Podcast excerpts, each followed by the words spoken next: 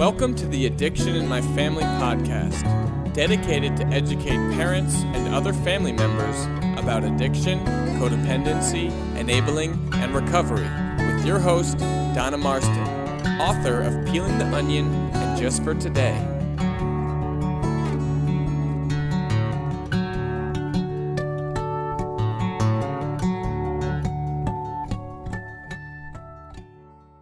This is Donna M., your host. So I thought I would be a little vulnerable and tell you about a situation that I had back in May with my son, Peter.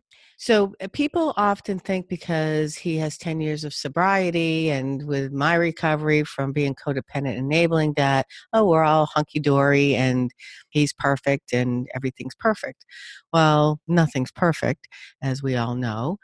And our relationship it's interesting. We have an interesting dynamic. I'm not sure if it's because we're so much alike. We can frustrate the heck out of each other and we can have little spats. And interestingly enough, I don't have these issues with his brother. Him and I never have arguments or disagreements or anything, but my oldest son and I tend to have these little to dos. So, I am going to read to you an article that I wrote that tells you about a situation. It happened on Mother's Day. And to give you a little background, he had mentioned about getting together for Mother's Day. I never heard any more about it and I went to see him get his 10 year chip. And he came over later during the break of the meeting and said, uh, What time are we coming over? And I was like, For what? And he said, Well, you know, Mother's Day. Well, I knew nothing about it. My feelings were hurt. And you know, did I overreact? Probably, but it is what it is. Again, we're not perfect in our recovery. So I would like to take a minute and read to you what I wrote. I call it the love code.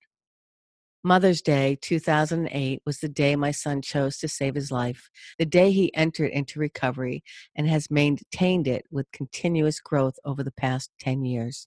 Mother's Day 2018 was not a great day because I reacted to an action that my son did. We had words, his were not kind, and actually they were quite hurtful. I have felt for some time that my son was holding on to some resentments towards me, just didn't know what they were. When he was done lashing out at what he feels are my character defects, I said, You should figure out your resentments towards me. We hugged and went on with our day. I went home and, he, and went to bed because that's what I do when uh, I'm emotionally wounded.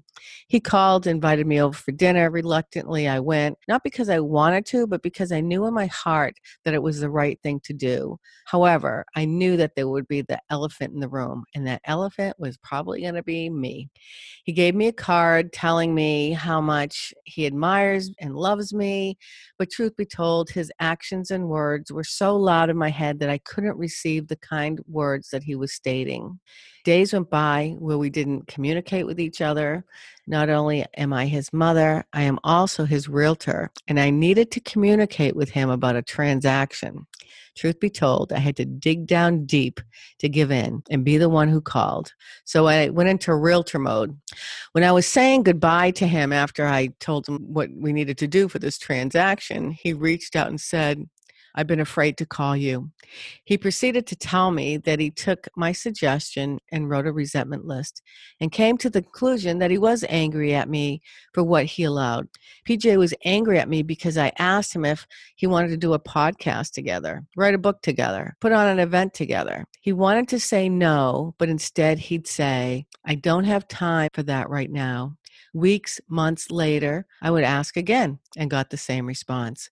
Instead of PJ being honest with me, he was creating a story about me that instilled anger towards me. As I reflected on our conversation about how we were both willing to let time pass because of our fear and ego, shortly after our conversation had ended, I sent my son a message that stated, How silly is it that you were afraid to call me and I was staying away from you because I thought you have no interest in participating in my life? I told him I think we need a love code. PJ asked, What the heck is a love code? I responded with, We send a sign that states, I'm not mad. It's okay to call, chat, whatever. It's just a little something that we send to each other. And so PJ thought that was a great idea. And he stated he hopes we never have a conversation like that ever again. I named our sign the love code because it's simply a red heart. So on my membership page, I spoke about this. I, you know, let the parents in because we speak every Monday night. We have a face to face meeting on Zoom so we can see each other and communicate. And so I had to be open and honest and I had to tell them about what happened because I'm not perfect and my life is not perfect. So when I wrote this and I shared it with everybody, it was interesting. Parents were grateful to know that we're human beings just like they are and things aren't always great. Um, and so the parents started to chime in and they created their own love code.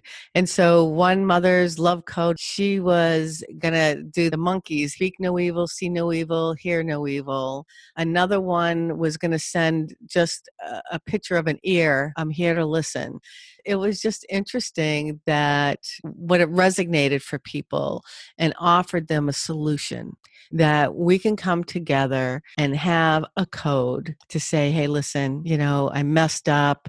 I'm not mad. I love you no matter what. Let's get together and put it aside.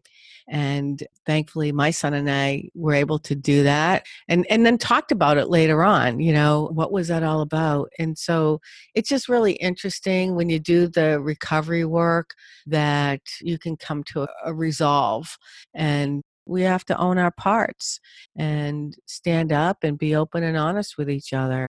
So I would just like to hear from some of you. You can put it on my Peeling the Onion page, or you can shoot me uh, email at donna at donnaforsupport.com. That's with the number four, not spelled out. And tell me what your love code is. Did you have something, or did this spark a little something in you that you want to go and create a love code with your child who is either in active addiction or in recovery? And you know what?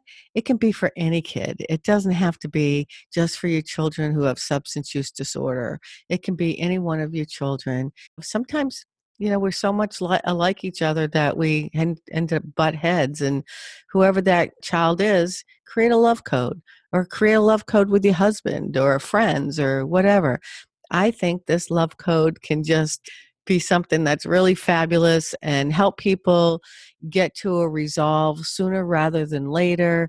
So let me know what your love code is. Would love to hear from all of you. I'm going to sign off and hope to hear from you soon.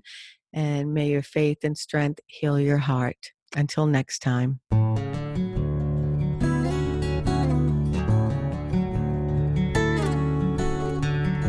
Thank you for listening today. If you want to support the Addiction in My Family podcast, please subscribe, share, and leave a review on iTunes. If you are in need of support, Donna offers private coaching sessions and an online membership page for parents who are emotionally bankrupt. For more information, visit www.donnaforsupport.com.